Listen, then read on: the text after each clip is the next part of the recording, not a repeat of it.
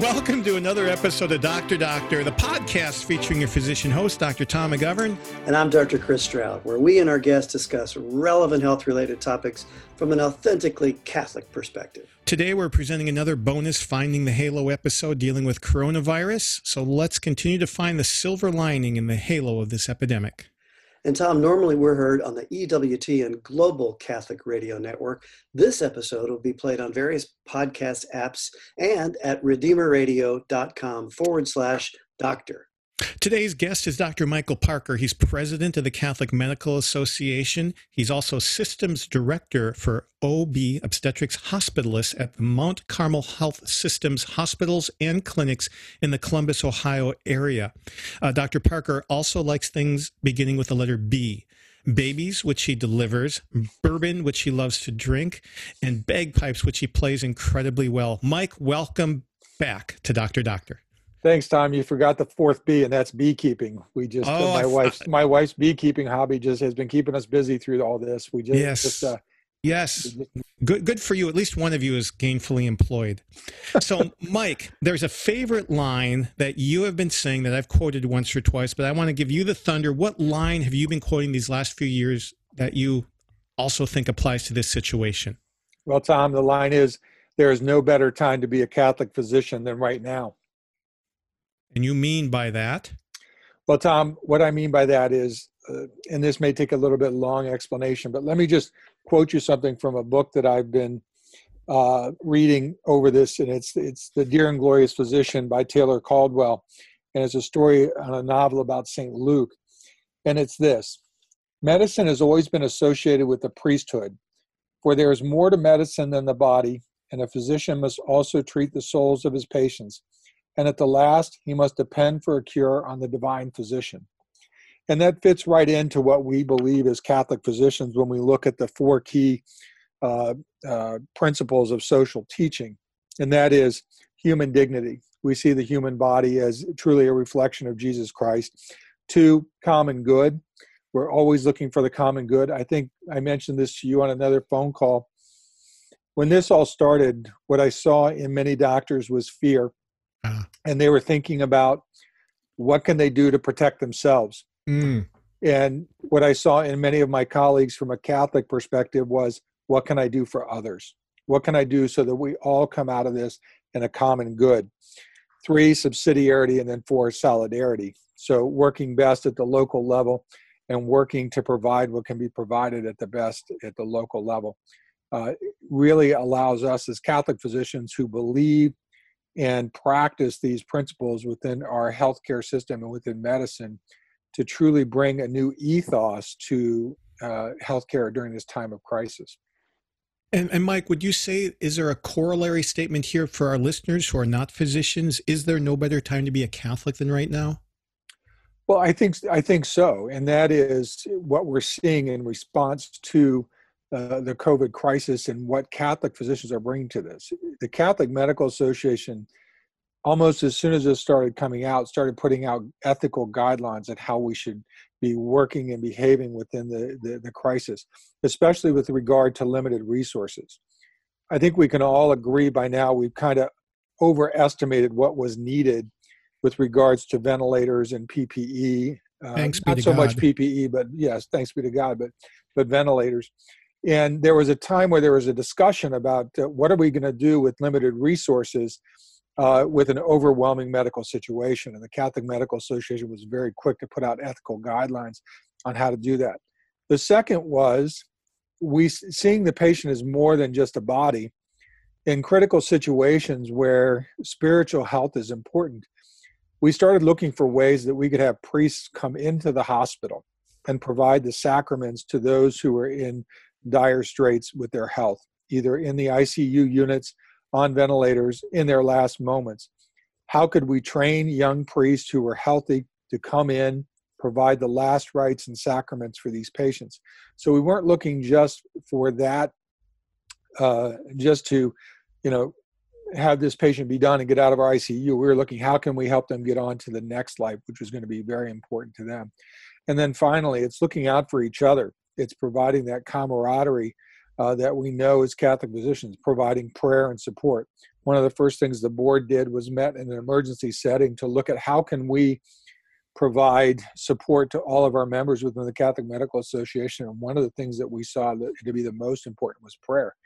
And so the board and its members are saying a Memorare Novena called the Quick Novena that Mother Teresa used so well on a daily basis for all of our members. And I think that's really, and then finally, I think, you know, be not afraid. We hear that 365 times in the Bible. One of the things that's given me the greatest peace in all of this is just knowing that God has a plan and a direction for all of this, for us Catholic physicians and everybody that's in this, that somehow we're going to find his grace and his glory at the end of all of this, and we're going to come out on the other side better and stronger than we were before. So, but, Mike, to your first point, Mike, I think in reflecting, it's pretty frightening how quickly we saw society willing to shift into rationing and some of the things that we would fight against. And at the same time, it gives me great comfort knowing that my Catholic Medical Association immediately stepped into the breach and said, that's not what we do. This is how we care for people. But it didn't take long for those forces to begin raising their head, did it? No, it didn't take long at all. And you know, I think that goes to, you know, this secular idea of medicine, or this materialistic idea or utilitarian view that we have. And, you know, this also started to play out when we started talking about vaccines and how these vaccines were being developed. And we quickly put out a press release condemning the use of aborted fetal stem cells for the research into the viruses. And what we found is that probably 80% of the companies that were doing vaccine research were not using aborted embryo stem cells. 80%, 80. Well, good. The list that we had, it was probably 80%. Good. And so the cry from people in the secular community to have the president reverse his executive orders on not allowing the use of aborted embryonic stem cells in research was really not necessary. He doesn't need to reverse that because people have turned to alternative sources that are much more ethical and may even be more efficacious in developing the vaccines. Mike, one of the things you mentioned was the Memorare Novena, which has been a go-to for me for the last, I don't know how many years, but could you tell people what the Memorare Novena is? Well, the Memorare Novena is saying 9 Memorares, which we in a row on a daily basis.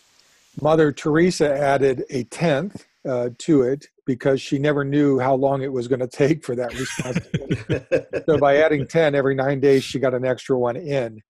And it's basically the prayer of the Memorare said 9 times on a daily basis. Yes, I actually prayed mine this morning when I went out for a run. It was a glorious day for that. But, you know, while we're reflecting on being Catholic physicians, isn't it funny? It just sort of struck me. Here we have 3 physicians talking to one another about a medical crisis, and we're talking about prayer. And it makes me think of a discussion I had with one of my kids, and he said, well, Dad, you understand, you're a scientist. And I said, you know, actually, I'm really not a scientist. In my job, I use science, right? But I was trying to explain the difference between maybe a physician and a scientist. And then here we 3 Catholic physicians are openly and comfortably talking about evoking prayer as one of the tools that we have to fight things like pandemics. I think that's pretty remarkable. And I think it goes, go ahead, Tom. Well, no, I wanted to segue into you giving listeners kind of a background on what the Catholic Medical Association is before we talk about some of the specific things our members have been up to during this pandemic. Well, I'm probably going to botch this, Tom, and I hate to do it in front of you because you're the main author of this. But you know, our mission statement is supporting and informing physicians to practice the principles of the Catholic faith and the science and art of medicine. And that may be just an abbreviated statement there, but it's also, you know, our vision statement is imitating Jesus Christ, inspiring physicians to imitate Jesus Christ. Christ, correct. And so, in that respect, we bring that faith and reason we talk about within the Catholic faith, that science and religion are not mutually exclusive to each other. In fact, they go very closely together in helping to heal our patients. And so the Catholic Medical Association, as its main focus, is to help bridge that intersection between faith and medicine, and to allow physicians to feel comfortable practicing their faith within their medicine. John Paul II, in one of his encyclicals, said, "You cannot leave your faith at the door when you walk out to go to work. Your faith follows you everywhere you go, because it is inherent in your soul at your baptism that we become priest, prophet, and king." And that goes back to the quote that I said before, inherent is we're all priests. And so in that, we are responsible for not only the physical well-being of our patients, but the spiritual well-being and their salvation. And so we want to provide them with healthcare that respects their dignity, but also will not jeopardize their salvation. Mike, the fastest growing part of our membership in the CMA are the medical students. And 5 weeks ago today, we interviewed 4 medical students from around the country about how their training had been impacted by COVID.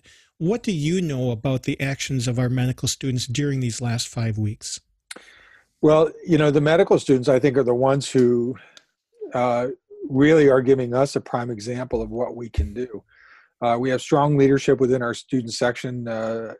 Now, Dr. Francesca Ursua and her board of Catholic Medical Student Association are putting together a fairly long monthly process of how they can reach out to each other in prayer and also in education.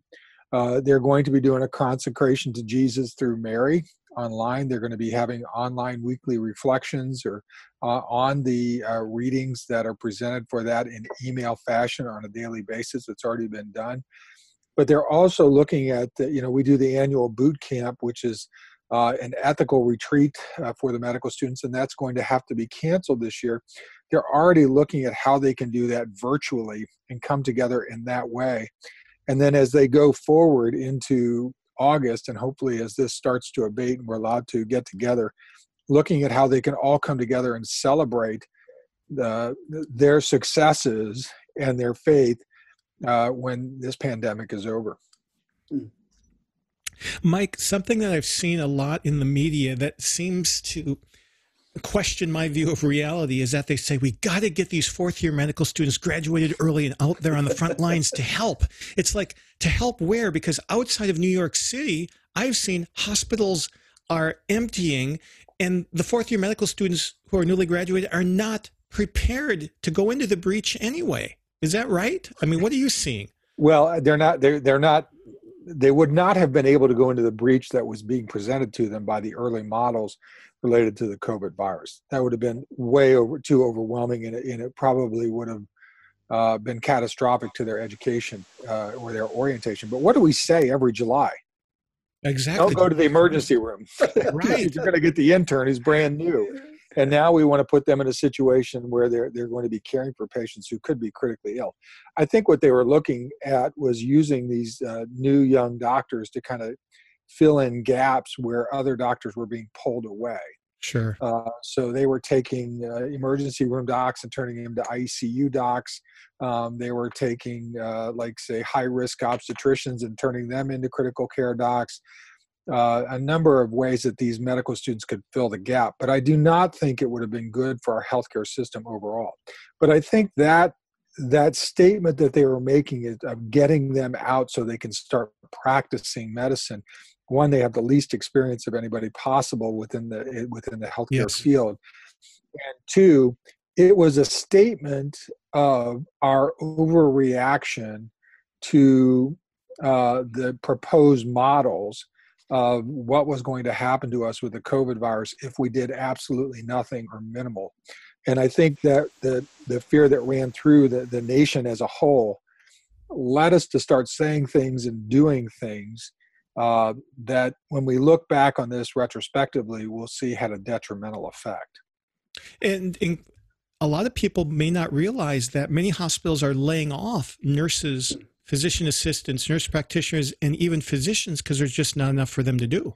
Yeah, I talked to an OR nurse a couple of days ago, and she said on her last paycheck, she had 8 hours of pay. And that's just unheard of. Usually the OR nurses are overtime working. And I think it's easy in all of the excitement to overlook the fact that, to Tom's point, They're not at capacity. They're well below capacity to the point that it's harming economically a lot of the employees. Yeah, it's here what we've seen is we've seen almost all of our outpatient facilities and screening facilities have been closed, like screening mammography, and even those centers have been closed. We've seen a number of employees who have been furloughed until another time, or what we say redirected to other areas of the hospital. But they're even asking physicians to take voluntary cuts in pay of 20% due to the loss of revenue from the hospital systems. That's just unheard of. At least tomorrow in Indiana, our governor has said that medical care can go back to everything that we normally would see before, as long as we're practicing safe social distancing. I was very happy to see that. Having said that, there's so much fear. I think we're groping as we try to return. Everyone is trying to understand, how can we just turn the volume up a little without blowing the speakers on the system? In our hospital, for example, there's only one entrance or two entrances, the very front door and the ER. And all of the surgeons, we have to go through the front door and be checked and have our temperature checked and go through a series of sort of screening procedures, you might say, like TSA, to get in to take care of our patients. And none of us are used to that. That's going to be very strange. Coronavirus recheck. Could we patent that? Get your TKN number for that. Yeah. Get your free flight number. The question becomes, what is safe social distancing? Right. There's really no way to know that social distancing, the impact that it's had on, what we say, flattening the curve with regards to this, because even though we've been social distancing, people are still getting COVID virus. Let's think about that for a minute. And Chris and Tom, when you walk into that hospital, you're probably like me. I've got to walk in and get my temperature checked. I'm walking through 40-degree weather for about 5 to 10 minutes, and then they're putting it up to my temple and taking my temperature. Right. And then what's been lost in all of this is the prevalence of the disease in your area. And in Ohio, we've been blessed with a very low prevalence rate of the COVID virus. And so opening things back up and safe social distancing, I don't know what that is, and other measures to try and reduce the infection rate, I think is a good thing. But I think you also have to go back to, why did we do all this in the first place? And that was to flatten the curve so we wouldn't overwhelm the hospital care system. True. Well, what we found is that hospitals may be at 35% of capacity. Mm. So we've done a great job of not overwhelming the system. In fact, we've done a great job of killing the system. Yes. Or causing great harm to the system. And so now, and I think it was giving us time to rebuild our supply of required medical supplies, ventilators, N95 masks, robes, everything else that were produced overseas, to get us up to a point where I think if we do go back to fully being able to commune in society, that the healthcare system in and of itself will not be overwhelmed again. But it's an interesting discussion of medical school epidemiology coursework, and that prevalence of a disease affects everything. And right. Tom and I have talked with multiple guests from all sorts of specialty positions. And this disease is not the same in North Dakota or Indiana right. or Ohio as it is in New York. Right. And we don't seem to, I think when it's all said and done, we'll look back and maybe be self-critical in that we've been unable to treat it that way. And the right. same would be true for the reopening of the world. It shouldn't reopen the same way in New York as it does in rural Indiana and Ohio. Right. And, probably I think when we start to see more studies that are coming out about people who have had asymptomatic carrying in their immunity that we're seeing out of California and New York, we're going to see that there's a lot more people who have been exposed to and developed immunity to this virus in a natural way. So that probably 1/5 of our population is already immune. And so really, we need to focus on those high-risk categories, the elderly, those with chronic diseases or comorbidities, and protecting them. But and your show has done a great job of highlighting this, is that for 99% of the people, this is not going to be a fatal illness. But what we've come to equate, like Mario Cuomo has said on the news, is that COVID equals death. If you get COVID, you're going to die. And I think that's led to a lot of experimentation or whatever. But, you know, it's scaring people into avoiding healthcare. Mike, what have been some of the common concerns you're hearing from around the country from other members of the Catholic Medical Association? Well, you know, first and foremost, Tom, I think it's survival of their practices. And I don't think that's unique to the Catholic Medical Association at all. And how do I survive this? Because, you know, if you're a Catholic obstetrician like I was, you see a niche population of people, and that's not as, and you're not providing services that may be more lucrative, such as, you know, sterilizations and contraception.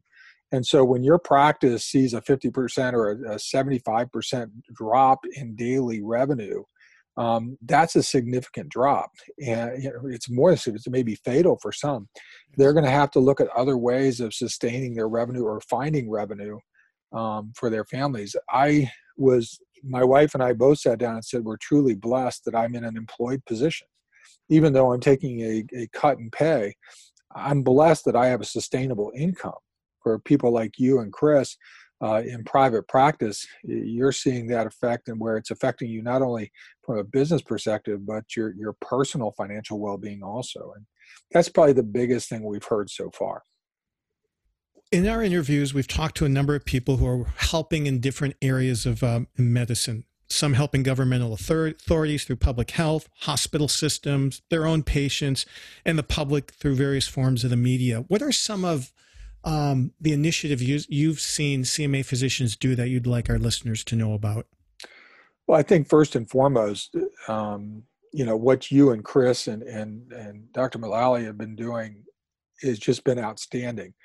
I think this has probably been the greatest gift that our organization could have given to our members, is the sane, rational information that you're giving to our members on how to proceed during this crisis. I think the second thing that is out there is My Catholic Doctor, with Kathleen Birchelman and her online telemedicine support. She's done a great service. This was already set up, and she had so many licenses available that she was able to offer these licenses to physicians for free. And so going to telemedicine, or a small donation to her organization, but going to telemedicine on such a short basis, she already had the platform up and running and could get it out to people immediately. So there was that was taken off of their plate. Okay. So were more physicians able to see patients through her than were 2 months ago? I'm not aware of any data or statistics that they have, but I know that she signed up quite a few physicians into her organization based on that. Because we interviewed her about a month ago or so. So since then, I'm sure she's been crazy busy. Well, and you know, she's like all of us. She's trying to juggle family and medical practice and a business of My Catholic Doctor. Yes. And the Lord is with her and guiding her. The Holy Spirit is really taking her by the hand and helping her to get through this, I pray. But that's been one of the biggest benefits. And I think finally, you know, just the resources that we've posted on the Catholic Medical Association website, if you go to our resources and look up our COVID page, helping our physicians to navigate through the Payroll Protection Program and some of the other relief funding that they can get from the government, getting that information and resources out there and available to them, having other resources that they can go to get quick answers with regards to either government relationships or to how they can survive in their practices, has been extremely helpful. And I think the CMA has responded very quickly on this. I would agree. And to that end, I think our patients are learning through the media and other sources that independent medical practices are nothing more than small businesses, right, with payrolls and employees and families and benefits to try to protect. And it has been sobering to see some practices really struggle. And by extension, all of those employees and all those families really struggle. Are you familiar, Mike? How many practices are you aware of that have gotten the Payroll Protection Program grants? No, I'm not aware of anybody yet. As you know from the news, that program it lost money. It went through all the money that was given to it very, very quickly. And so many people had applied. I know that there may be a couple that have gotten the payroll protection, but I don't know many. We got ours a week and a half ago. Then we also got the supplemental Medicare check based on the percentage of Medicare. So we got that check. And then another program came out Friday and said we're eligible to get a second round of it. So it's definitely doable. Just do it fast and do it right. And what we found out really helped us was we had a relationship with a local bank who happened to be my private bank for my family, and they just bent over backwards. And that's what I'm hearing is that if you have a local bank to go through, that is the best way to do it instead of a large national bank. Well, you're absolutely right. And the good news about this is that the government didn't pick a winner bank, right? They just go to your bank and let them go. Once again, the Catholic principle of subsidiarity comes through. Subsidiarity, absolutely. Just go to your local bank, fill out the paperwork there. We're going to get the money to you. Yes. I do think it helps to have that relationship to that. And, there's so many programs that are coming out. I can't even keep track of it. And I've got a brother who's administrating a lot of these programs through the HHS. And, I think what we're seeing here, the Catholic principles are coming to play through this whole crisis. When you look at it, it is that you look at the news, you read the paper, you see everything else. People are coming up with creative and innovative ways to help each other to get through this, because they know that by ourselves we will not survive, but together we can get through this. And every day I see a video clip or something else on Instagram or Facebook or wherever, somebody may send it to me, of somebody being very unique in how they're allowing people to express the human desire to be together, and to help each other, right? And I think that's what's going to bring us through all of this. And I think more so than ever, people are also starting to realize how superficial life was in the beginning of all of this. And they're starting to see that life has a greater meaning. And coming through all of this, the graces that God is going to pour through all of us when this is over is going to be overwhelming. Well, so that's a great segue to something you mentioned beforehand you wanted to talk about. What are some of the good things that you see coming out of this pandemic? Well, I think some of the good things is that we're going to see coming out of this, one we are already seeing. The telemedicine is a big component, especially for, Chris, you and I doing NaProTechnology, we see patients from different states. Before you had to bring them in and see them, you couldn't do it through telemedicine. Now, with some of the suspensions, and I think this is part of it that's going to say, we can see patients from all 50 states, really. And so people are going to have greater access to Catholic healthcare providers, especially CMA members. I also think we're going to see more efficient meetings because people don't like being on Zoom. What you're seeing is we're seeing what's really necessary and useful to getting medicine done.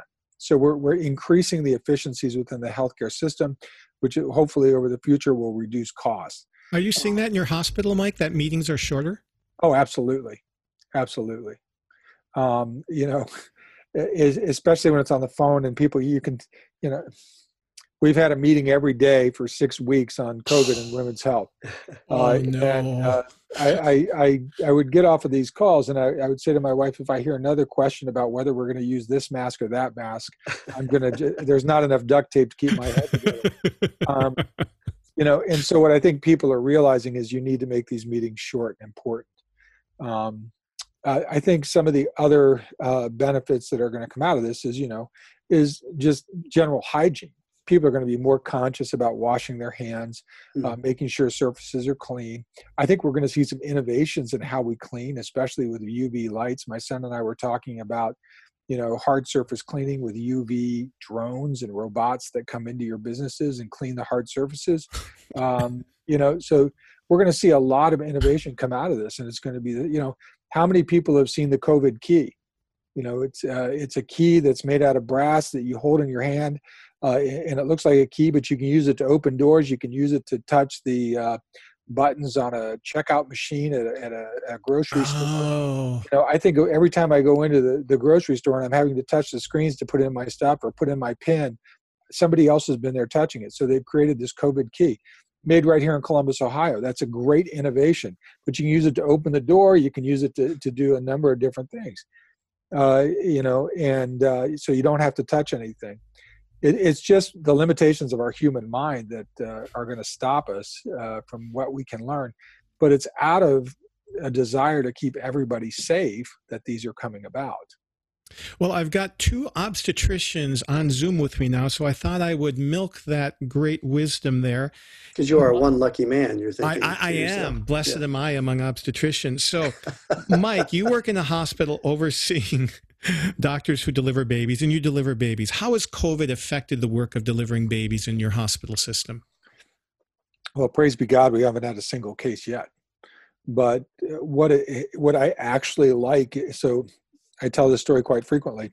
6 weeks ago, if you had walked into a delivery, the doctor would have been in a gown and gloves, would have had no face shield and no mask on, and walked in and did the delivery. I think it's taught our physicians that they need to be more conscious of the ability to spread disease through body fluids. And so now everybody is taking on the role of making sure that you have adequate personal protective equipment on for every delivery, okay, and making sure that is there. I think, too, it's opened up communication between our nursing staff and our physician staff on how we're going to interact in these certain situations. So it's led to a lot more modeling and role-playing to help turn critical situations into positive outcomes, because we're rehearsing these situations and people are becoming more knowledgeable. Three, it's really had to make everyone more aware of what the current trends and data is with regards to a specific illness regarding COVID, because, you know, early on everything was changing so fast, and everything was new, and so you had to figure out a way to react to it. But you had to react to it out of knowledge and not out of fear, because fear led to misutilization of resources. Facts kept you within your ability to respond in a healthy way. And so, you know, and then I think the other thing is it's done is it's opened up telemedicine to the obstetrical population, and making us realize that not every visit is going to be necessary. And finally, with that comes the ability with some of our underserved patients who can't always get somewhere easily because they have to take a bus or find a ride or get a cab or something like that. By doing telemedicine, there's some new studies that have come out that have shown that we can improve the outcomes, you know, with high-risk management such as hypertension, diabetes, by having more frequent phone interviews and phone visits with them. So that's really opening up our ability to care for these complex and patients with need. Chris, does that fit with what you're seeing?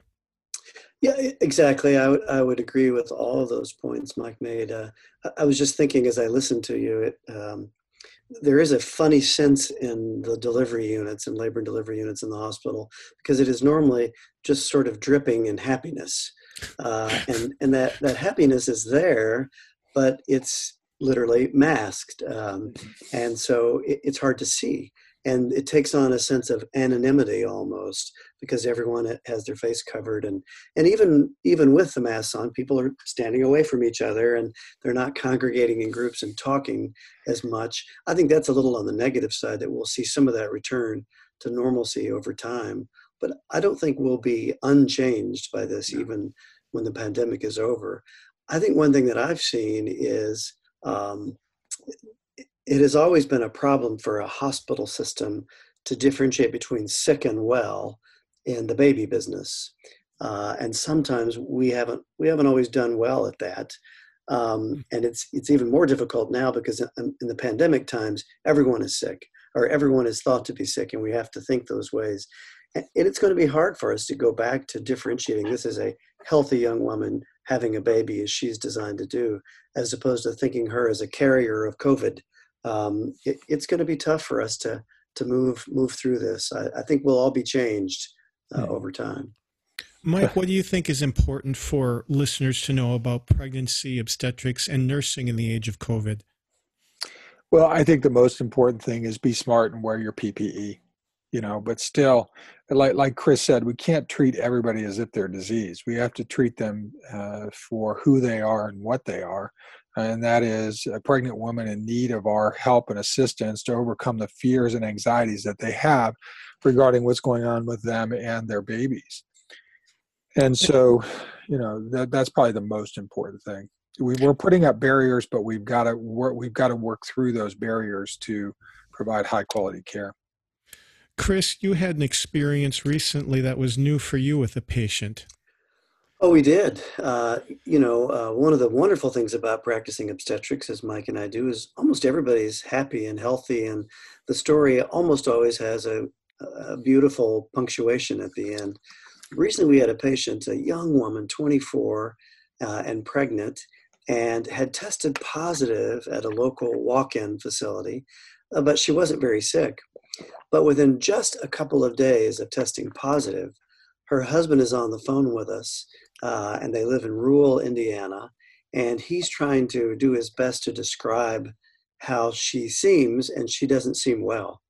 And just in the course of a couple of phone calls through the course of a day, she went from feeling a little ill to him saying, she can't answer my questions. It seems like she's having trouble breathing. And then that very night, she got admitted to one of the tertiary facilities and was intubated, placed on a ventilator. And that all happened within the course of really about a day and a half. And it was a real sobering example of how devastating this condition can be, even to young, healthy people that don't fit, the model. It's not as though those people can't be affected. They just usually aren't affected. But it was very sobering to see how quickly someone could get that sick. What is the latest information, Mike, on whether or not being pregnant is a risk factor for acquiring COVID or having a more severe case of COVID? Well, we always think pregnancy with regards to infectious disease, you're going to be at higher risk than most because of the changes in the immune system, but also in this case with changes in the respiratory system. What we're finding is that the prevalence of the disease is very much the same as it is in the general population. What becomes a concern is that it's almost the same as what we saw with the SARS virus, is that there are some growth restriction problems and a higher risk of preterm labor, preterm delivery with these patients. And in the first trimester, there is some consideration that there may be a higher risk for miscarriage if you're exposed during that time. But for the most part, if they're not acutely sick at the time of delivery, they will do very well. We don't have any evidence of birth defects associated with this virus. It's mainly that if they do get sick, that, like Chris said, they may get sick faster, and it may take them a little bit longer to recover than a normal patient would, but for the most part, they can come out very healthy. Mike, you're an administrator, or you have a leadership role in the hospital system. How has your hospital system been affected by COVID? You said people are taking pay cuts. We already mentioned the financial impact of our hospital. We're at about 35 to 45% capacity. And where do you usually operate? The hospital that I'm mainly in is operating probably around 80% capacity. So we have empty wards in our hospital. Residents are no longer, residents in other areas such as family medicine and surgery are pretty much have nothing going on. We're not doing elective surgeries. And so for me to get a surgeon to come in on a case, it took 15 minutes because they're not downstairs, they're out in their office. Hospitals are basically down to the two things that they have to do, and that's the intensive care unit, emergency room, and obstetrics. And most of the other floors are not even open or have limited number of patients that would normally be there. And so it's kind of bizarre. I said this the other day. I can't wait to the day when I look outside my hospital and see a full parking lot and I have a traffic jam to get to work. I think one of the biggest impacts also that we're seeing is the impact on the patients because of the lack of visitors. You know, you're not, if you're just in a general ward, you're allowed no visitors. On the obstetric floor, you're allowed one visitor, and that visitor has to stay with you at all times. And if they leave the room, they have to wear a mask. Then they can't go in and out of the hospital. So that's really an impact on our patients. But that hurts the areas of the, you know, the ancillary stuff, the gift shops, the coffee shops, the dining rooms, and everything else are taking a big financial hit also, just like others. They're small businesses that are basically closed because of this. So, Mike, on the clinical side in your practice and the practices that you're involved with, are you seeing, do you think, an increased incidence of postpartum mood disorders, postpartum depression and the like because of the sense of isolation? I don't know that we are, because I'm not in the clinic a lot myself personally, but the other the thing about that too is we're not seeing them because they're not coming in. Right.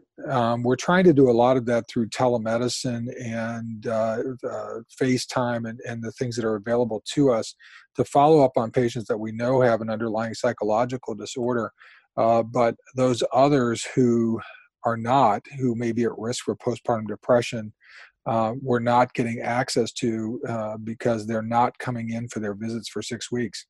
We used to do mood checks on people in the clinics. Now we can do some of those by FaceTime, but they're not coming in. Sure. I think one of the things we talked about an hour later is that there's a fear to come to the hospital, you know, and so the volume of patients that we're seeing in our outpatient clinics are down, and our no-show rates have been much higher because of that fear.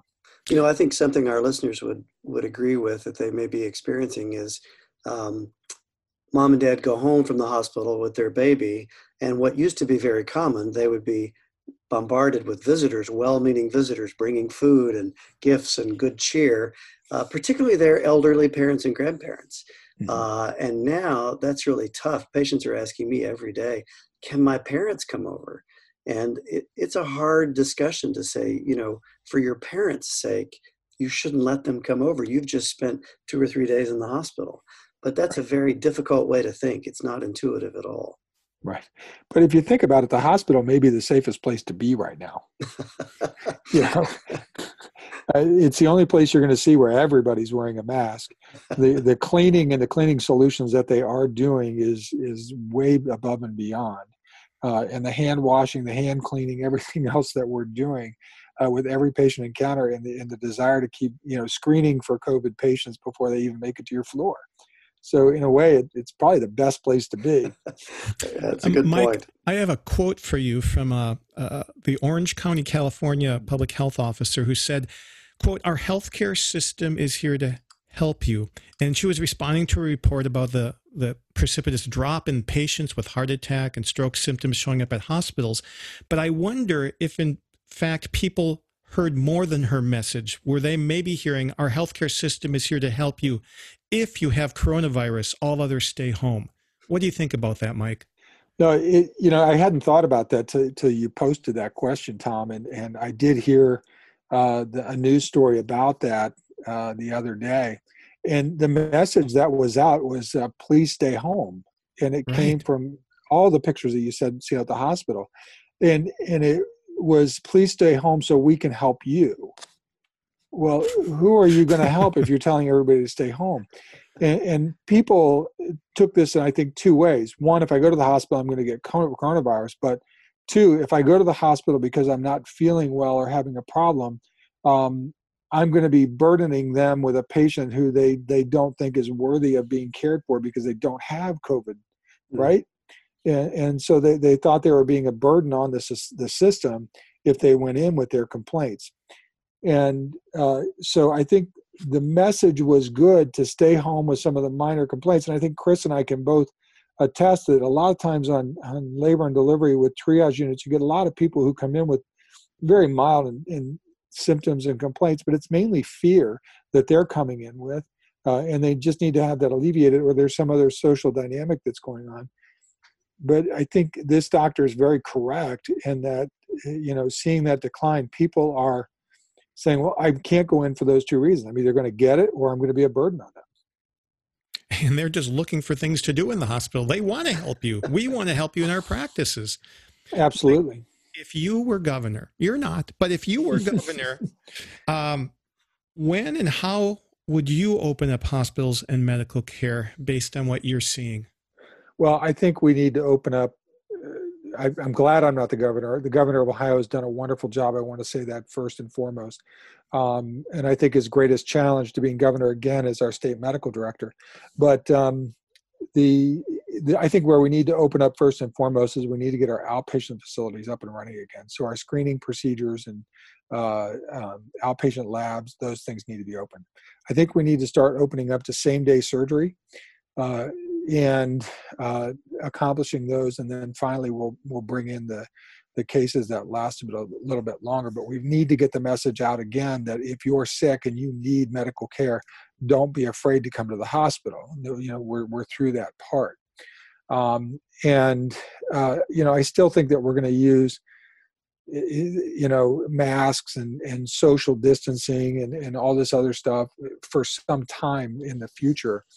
But I think starting with the outpatient facilities where we can have a little bit of control on the flow of patients and the number of patients who are in an area at one time and separating them and using proper PPE and techniques would be first and foremost. Outpatient surgery needs, the elective outpatient surgeries need to start back up. It's several reasons. One, doctors need to be able to make a living.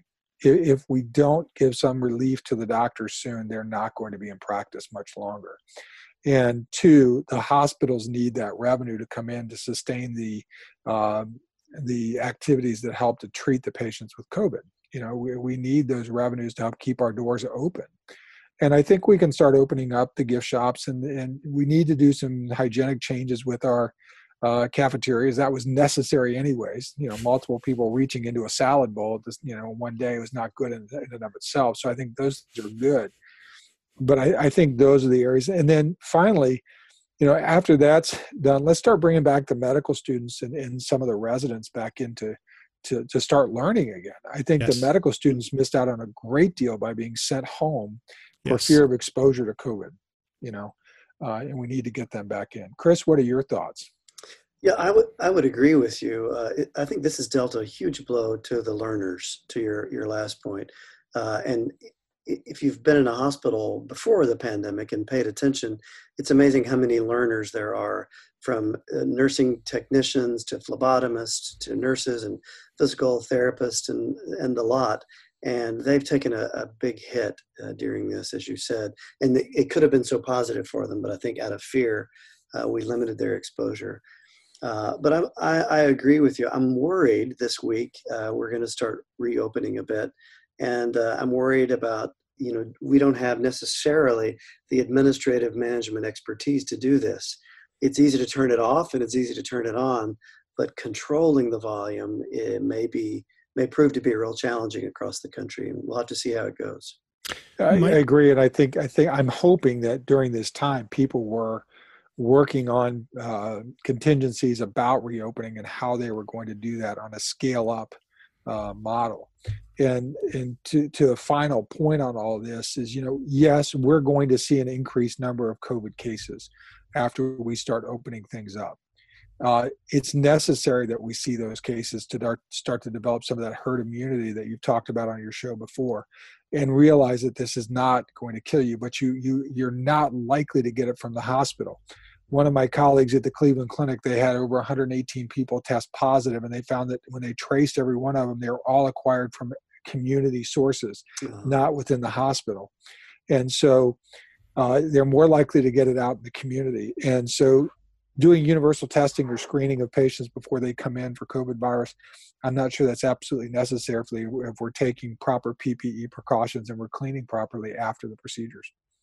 As we wrap up the interview, Mike, I'd like you to comment, why do you think the Catholic Medical Association is important for America? Well, I think it's the reason that it's important for America is that it brings a different viewpoint to medicine that's been lacking for years.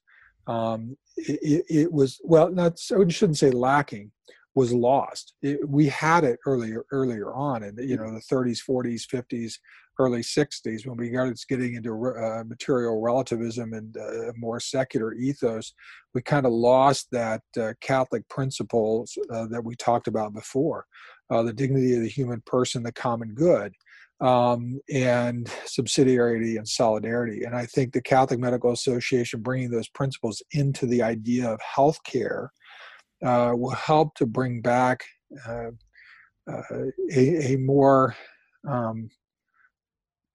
how do I want to say this, loving atmosphere to healthcare. You know, at the basis of all this is God, and God is love. And so when you bring that back in, I think you'll see greater respect for the healthcare industry, a greater relationship between doctors and their patients, and a willingness to serve each other going forward.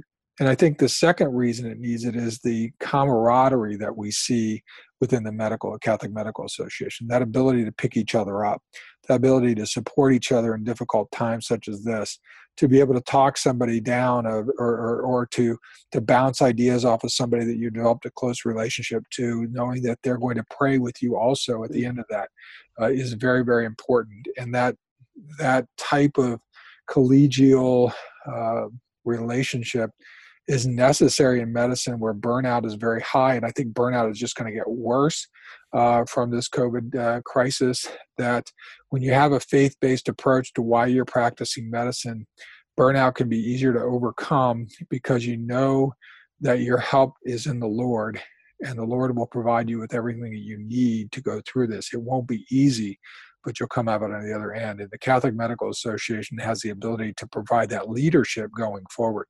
Amen. Mike, talk to the listeners briefly about who can join the CMA. We're all physicians, but it's more than just a physician organization. Right. The organization is made up of Catholic healthcare professionals and workers. Anybody can join as an affiliate member. You can join as a nurse. You can join as a dentist. You can join as a lawyer. Several of my friends who are lawyers are affiliate member. Priests can join. Religious can join. Even dermatologists can join. There's a special exemption for that, yes. In fact, we love it when they join, because we give them more responsibility. But, you know, it truly is open to anybody who is Catholic and wishes to learn more about their faith and applying the principles of the Catholic faith to the practice of medicine, the practice and the science of medicine. So we can have researchers, medical students, residents, all of those people are welcome, and we'd love to have you be a part of it. How can our listeners help us to grow? What could they do to stimulate our growth? If you're a patient and you're seeing a doctor who you know is Catholic, ask them if they're a member of the Catholic Medical Association. If they're not, why not? And if they tell you they don't know about the Catholic Medical Association, give them our information. Tell them to go to www.cathmed.org, and they can learn more. Also encourage them to look for local guilds in your area. Two, they can promote the Dr. Show. They can spread it to everybody who's out there, and listen to the fine quality content that you guys. We laugh by this time because we're friends, but the content that you're putting out there is top notch, and it's some of the best and clearest and most up to date information on the COVID virus that I've listened to. And it's relevant, and it adds that religious piece to it. So telling about the Dr. Show, but pray for your doctors and pray for your healthcare workers and anybody who's out there, and pray that they one, stay healthy through all of this, that two, they stay sane through all of this, because we know that mental health is going to be a big issue in many healthcare workers when this is all over, either due to PTSD or the struggles that people have been going through. And don't be afraid to do something nice for people in healthcare right now. They really need your help and support. So, Mike, do you have any parting comments? Those were all great and greatly appreciated. No, now is a great time to kind of wrap it up. It is a great time to be a Catholic physician, and I'm very humbled yet proud to be the leader of the organization at this time.